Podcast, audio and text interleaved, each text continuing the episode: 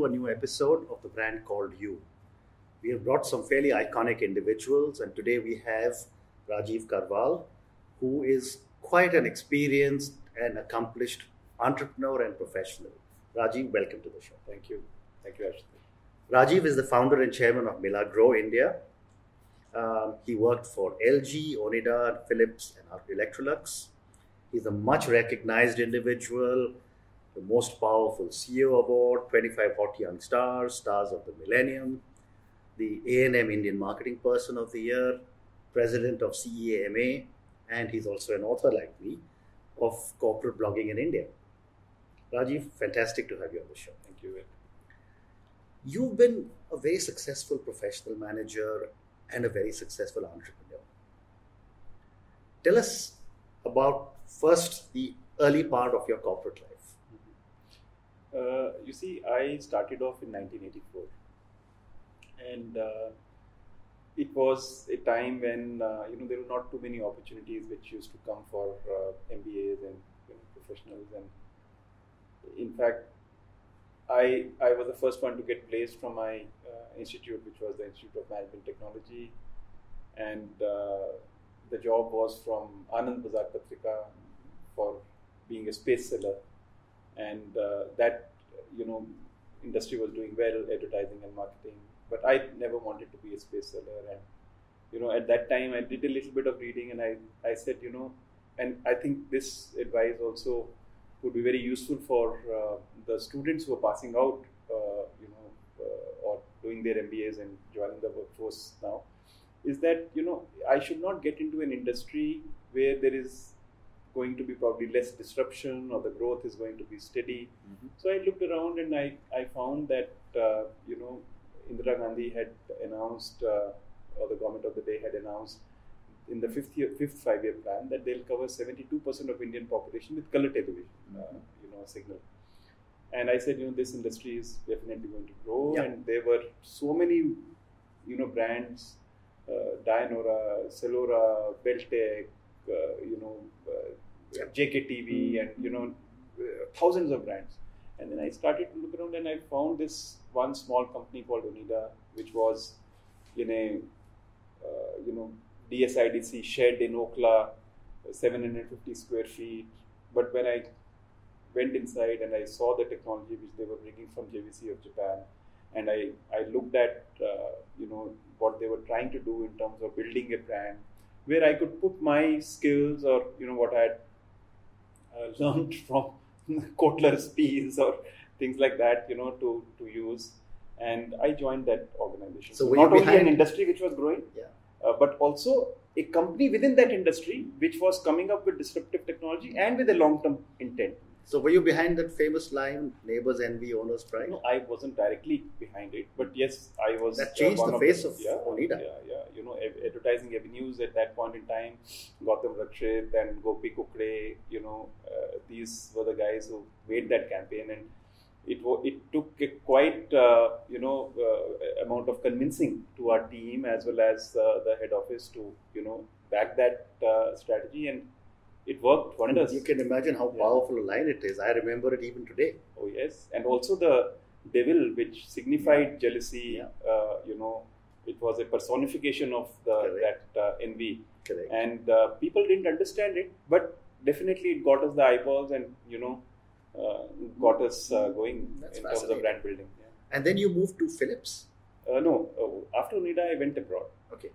for about four years, it was an Indian, you know, transnational working in the entire uh, Europe. I was based at Spain, and uh, then came back and then joined LG okay. Electronics. And LG had entered India two or three times earlier, wasn't really successful.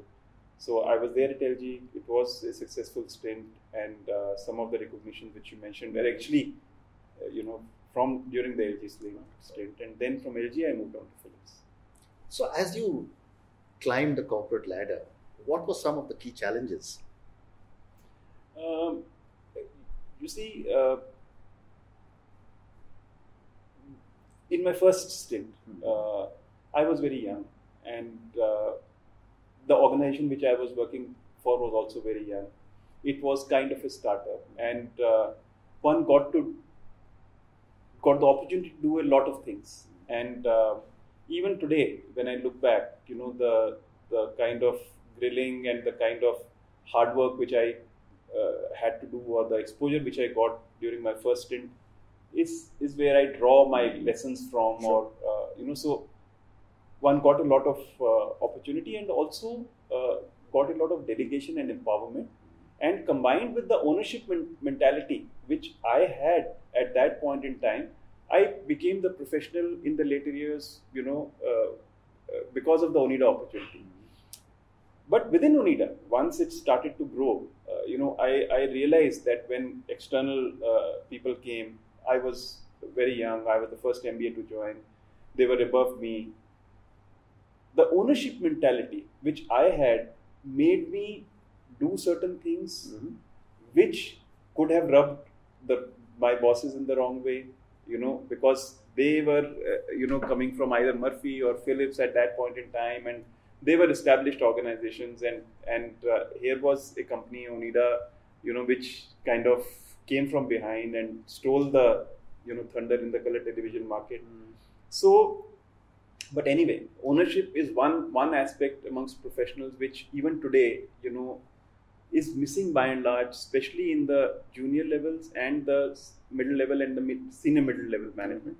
If we had that in this in this uh, you know part of the management that organization would be extremely Mhm. uh, extremely strong and uh, you know as i moved uh, up the ladder you know i realized that uh, for me uh, ethics uh, also was very very important Correct. part of uh, uh, management and growing up and ethics not just in the way you do things but also uh, financial moral you know in its entirety and uh, it is it is that uh, realization and uh, you know working on it over a period of time that finally you know made me launch my own venture Mm. uh, Milagrow in 2007 So let's move on to Milagrow. You know, uh, you uh, have developed Milagrow into a fairly interesting organization. Um, and I see you focused on robotics. Tell us a little bit about what your focus is. Yeah. You see, uh, okay, I'll- take a step back, and you know, once I left Reliance uh, Digital uh, in 2006, uh, at that time I thought that you know I will spend more time in consulting, all my learning. You know, I would try to contribute towards the growth of the Indian MSME sector. So 2007 to 2011, we actually focused there, and but realized that uh, the noble objectives which you have, or you know, uh, you know the uh, patriotic uh, feelings which you have, or the idealism which you have in you, uh, is not really enough to change, uh, you know, the fortunes in this sector because whether the MSMEs are exploiting the system or they are the exploited, there's a very thin line. When it started, who started it, one doesn't know. Mm. But it's a very big challenge, and uh, the way the Indian industry or the Indian ecosystem is structured, Right. it, it is it is very very difficult to say that.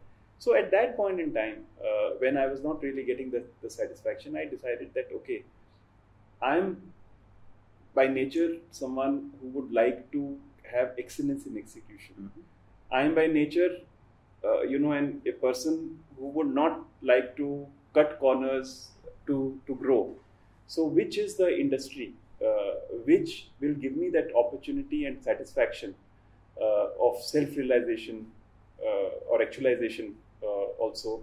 So, I, I identified robots because all the software development which is happening, whether it is AI or deep learning or AR or IoT, uh, virtual reality, uh, everything can be showcased the best in a robotic body which moves around like a human being. Okay.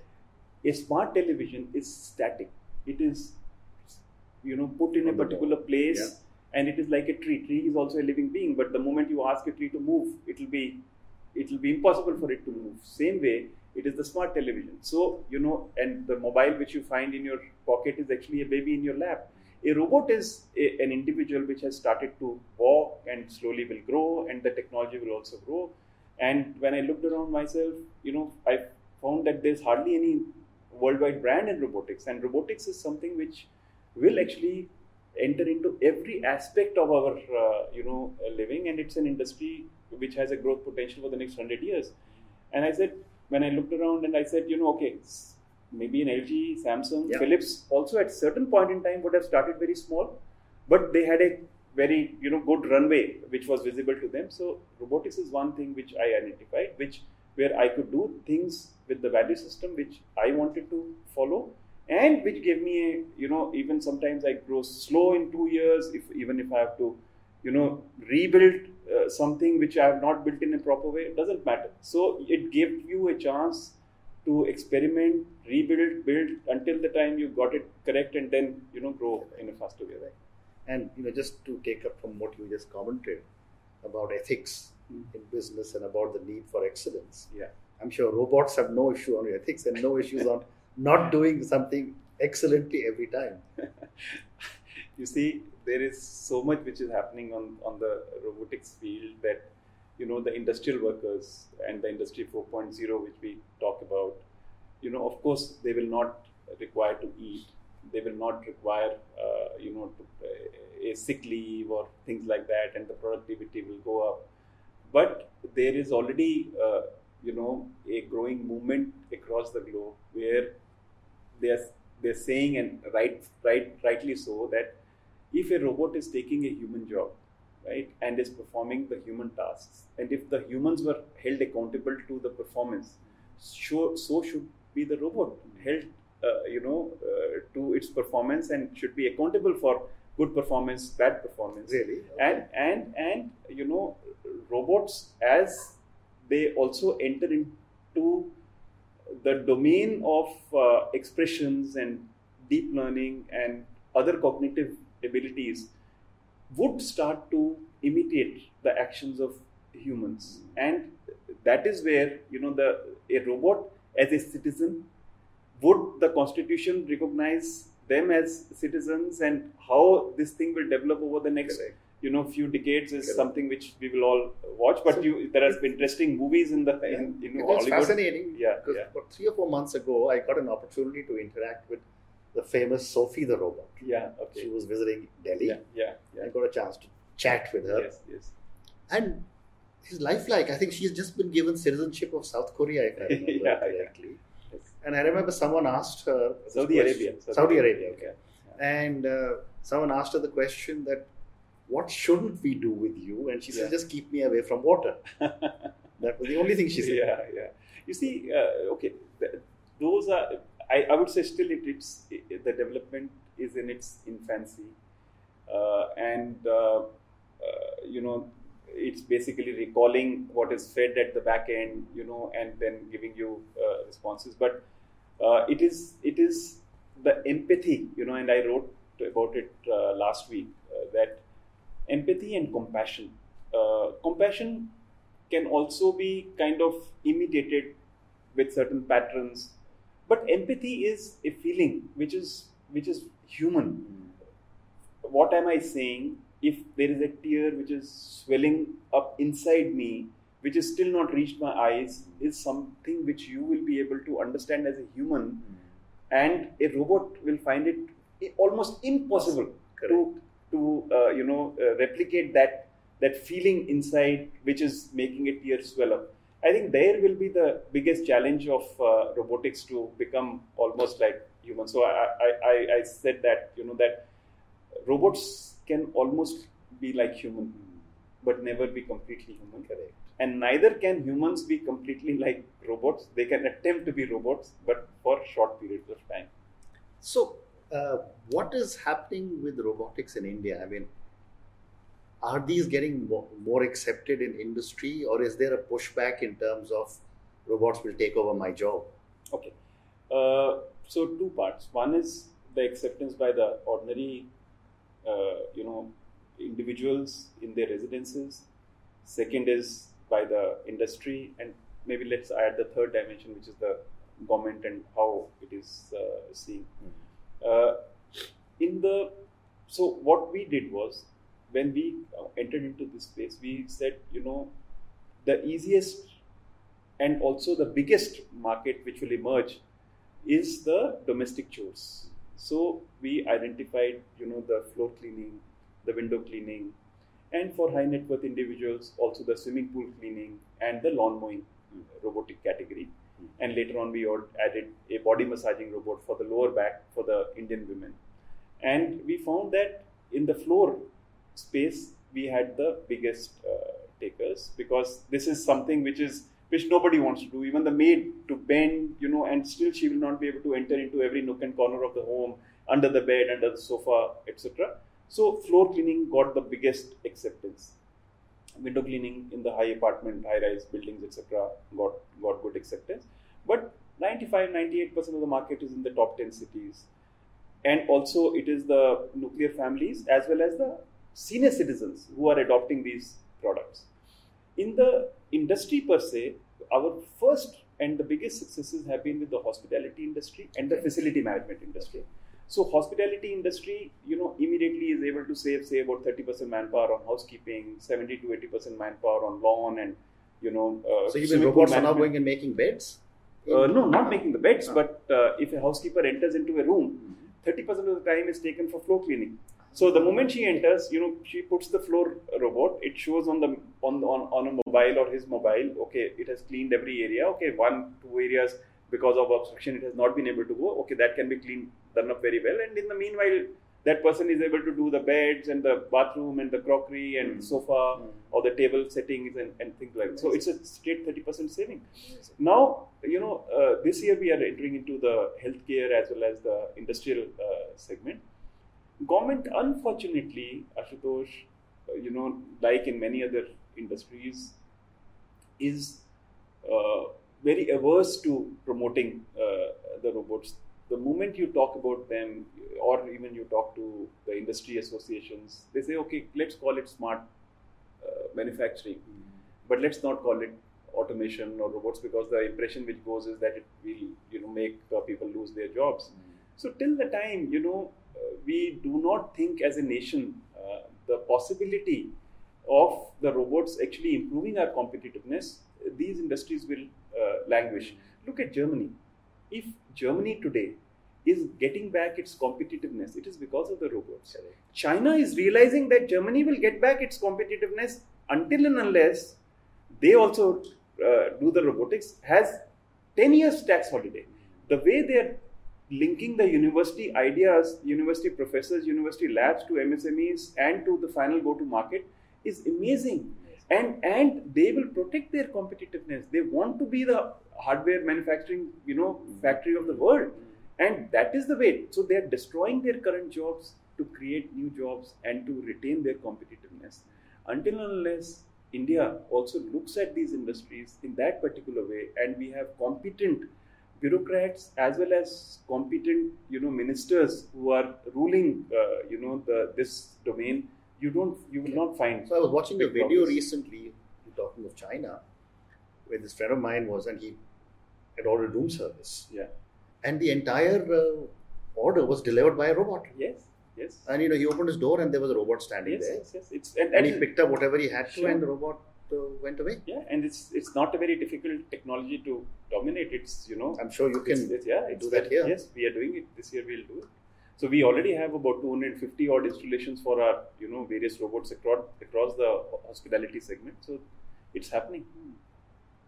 Wonderful. I mean, imagine walking into a hotel here and yeah, yeah. calling room service and a machine brings yes, all your food. Yes, yes, yes. No, last year we had uh, an experiment with a very large uh, Indian hotel chain where they wanted to have the reception completely manned by uh, you know a humanoid, and maybe certain aspects which they wanted us to uh, do were not possible because of the technology limitations. You see, even today, smartphones have done so much, but battery is still a limitation. Mm-hmm. So, if you want to do a lot of things in a humanoid, the battery will make it much bigger and bigger because the, every kind of processing requires the energy dissipation of the battery, correct?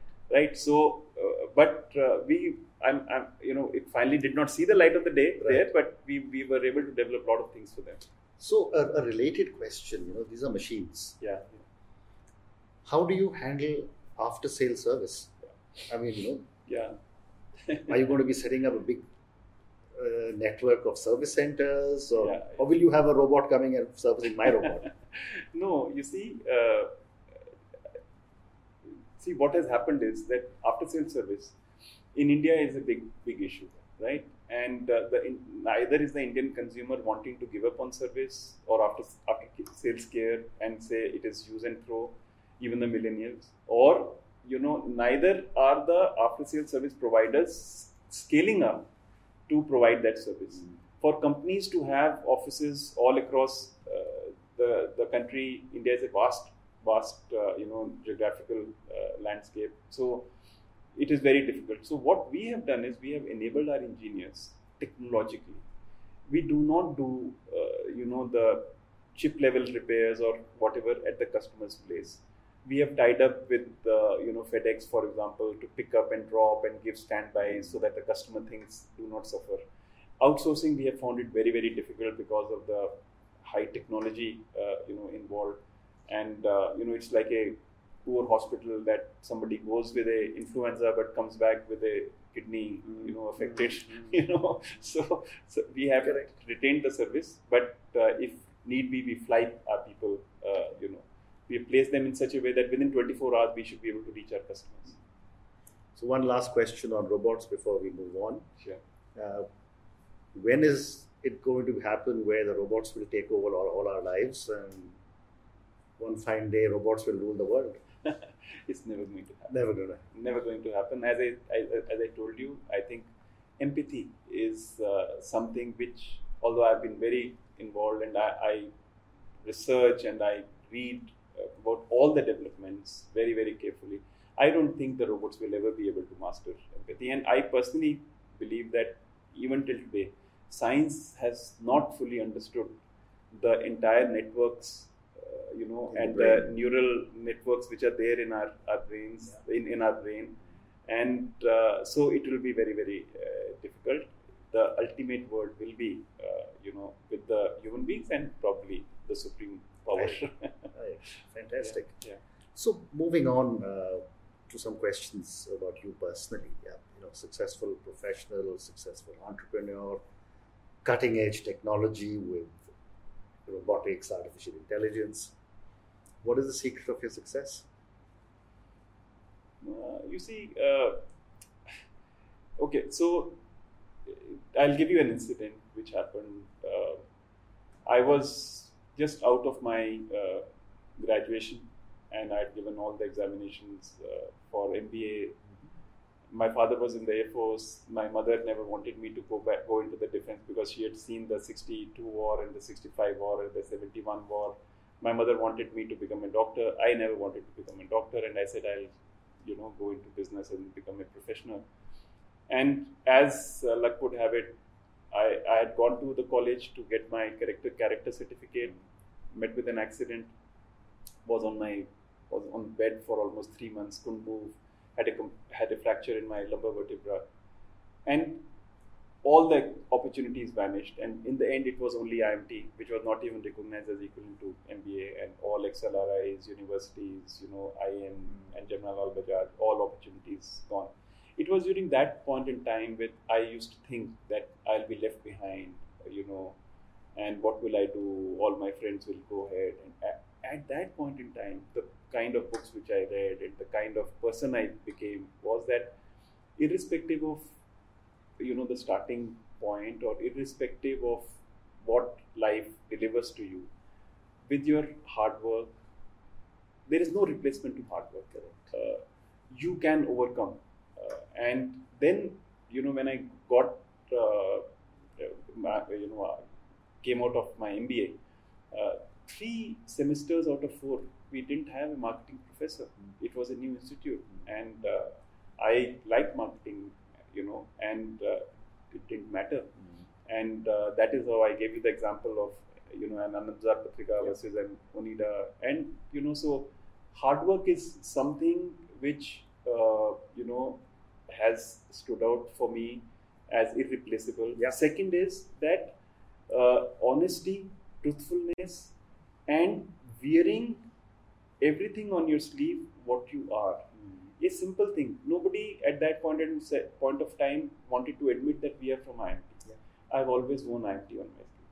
Nobody wanted to talk about X, Y, Z of their weaknesses. I said, I'm I'm a human being. I'm vulnerable.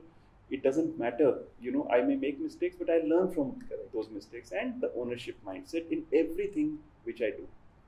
I think, th- and empathy. You know, I can't over overemphasize uh, that aspect, and uh, it was for that that actually the book corporate blogging, uh, you know, came about because as I rose up the ranks, I realized that I was losing touch with the people at the first rung of my organization, and since there was a hierarchy, okay, I used to have lunches, eh, you know, once in a month. Okay, I want to meet the younger guys who are joining the organization, but that was limited. Yeah. So I started to blog basically to get my point of view across to the younger professionals, you know, and pass on my learnings. And uh, you know, so I think basically what has what has made me what I am is that okay, learning is not personal. If you can share it, let's share it and make India a, better place.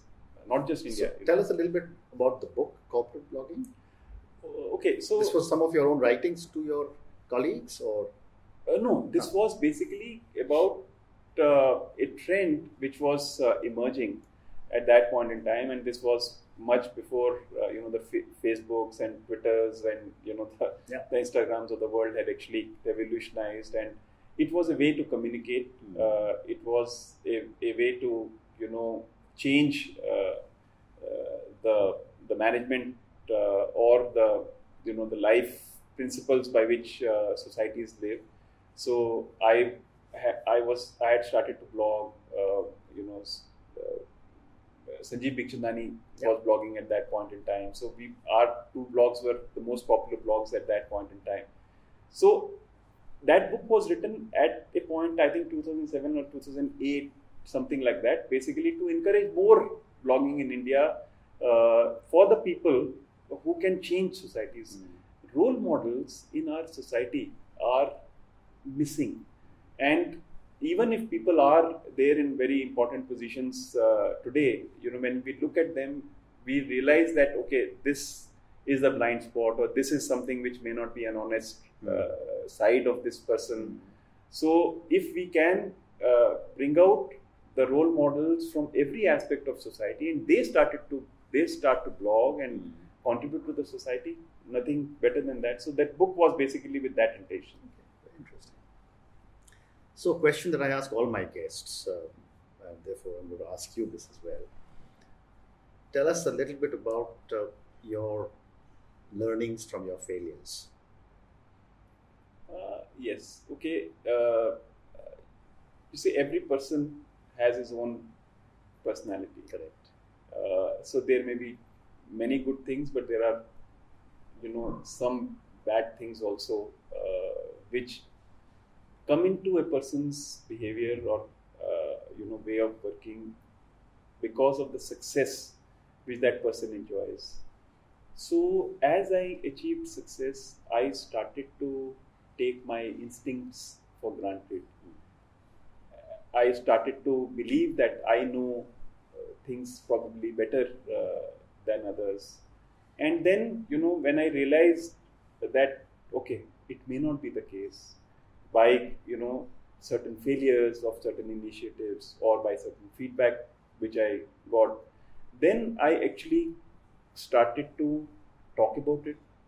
I started to admit it in front of the people that yes i may not be right all the time. Of course i am a very i am a very uh, competitive leader that way that if suppose my product manager will come back and say okay this is the thing i will say okay i will also invest in my knowledge and i will challenge you next time. Basically because a leader is supposed to find better ways. A leader is supposed to demand excellence from his or her subordinates.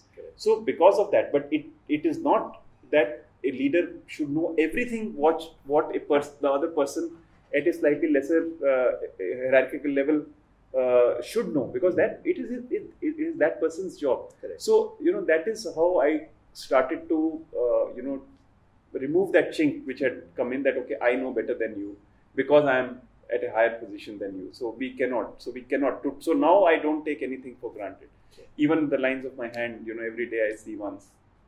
Wonderful. Wonderful. So my last question. Yeah. Um, you know, given all the experience and you've shared a lot with us today, what would your advice be to a young startup entrepreneur or a young manager starting off his or her corporate career? See, the only advice which I can give is uh, never get discouraged very quickly, right? An organization does not fail us. We fail organizations. An idea doesn't fail us. We fail ideas. So if we have joined an organization as a young manager, we would have done a basic research about that organization. And if that organization is successful, and if there are so many people in that organization who are successful, why is it that we are not successful or we are, you know, saying that okay, this is not the place for me. Maybe I made the wrong choice. If made the wrong choice, realize it, Correct. discuss about it, find a better way. If we are doing something wrong, sometimes we, we may believe that okay, I will I know better than my boss. Even then, organization will not recognize it until unless you become an insider and then say, okay, this is what we are doing something wrong. Hmm. Same thing is for entrepreneurs. We may we may pass through valleys of death, right? We should not give up. Because if the idea was sound to start with, right, then we are doing something wrong to realize that idea. Of course, if the idea had a lesser market potential, we should analyze. There are so many examples which are there in this world where you can pivot the idea. Correct. You can change the idea. You can course correct, right? Nothing goes uh, a waste. An entrepreneur's journey, even if the first venture was a failure, is priceless. It, it is it is much more valuable than mediocre successes which you know certain professionals will achieve or some small time entrepreneurs will achieve. So we have we have to have faith in ourselves, our ideas, and our organizations. Wonderful. Rajeev, thank you very much. I think I have learned so much about robotics today, and I'm sure our audience would have learned a lot about robotics. And of course, your life, you've been very, very candid, you've been very frank. Um, I wish you lots of success, and I sincerely hope Milagrow continues to grow in the field of robotics. Thank, you again. Thank you, Ashutosh. It's, it has been a big pleasure to share uh, my journey and uh, certain insights. Thank you so much.